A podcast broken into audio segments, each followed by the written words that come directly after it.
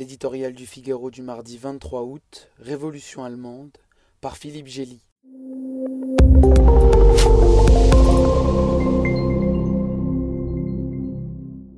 Olaf Scholz s'était peut-être imaginé que la succession d'Angela Merkel serait un long fleuve tranquille.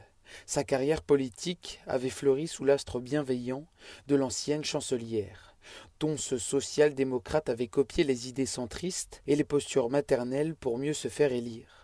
Hélas, l'héritage se révèle en partie empoisonné. Seize ans de gestion prudente, applaudis lorsque tout allait bien, mais sans prise de risque ni audace dans les réformes, laisse l'Allemagne mal préparée à la tempête qui monte. Au pouvoir depuis moins d'un an, le nouveau chancelier n'a pas été épargné par les épreuves. Guerre en Ukraine, crise énergétique, flambée de l'inflation et maintenant risque de récession. Le colosse économique de l'Europe se découvre à la merci de l'autocrate du Kremlin, qui joue avec le robinet du gaz comme un chat avec une pelote de laine. Vladimir Poutine a calculé que sa dépendance faisait de l'Allemagne le maillon faible de l'Europe et qu'en la déstabilisant, il pourrait faire vaciller le bel édifice communautaire.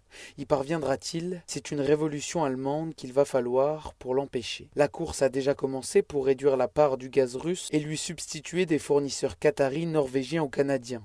Mais rien ne garantit que l'approvisionnement suffise à passer l'hiver sans que les pénuries jettent dans la rue les citoyens en colère tandis qu'ils font des stocks de combustible en plein été, extrême droite et extrême gauche sont à l'affût pour exploiter le tsunami social que redoute une coalition à l'impopularité record. Berlin doit aussi renoncer à ses dogmes sur le nucléaire en maintenant en service ses trois derniers réacteurs et à ses pudeurs écologiques en faisant tourner ses centrales à charbon.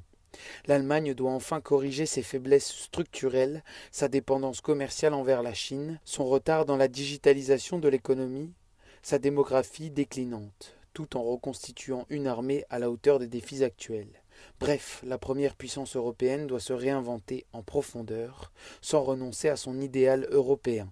Nous avons tout intérêt à ce qu'elle réussisse.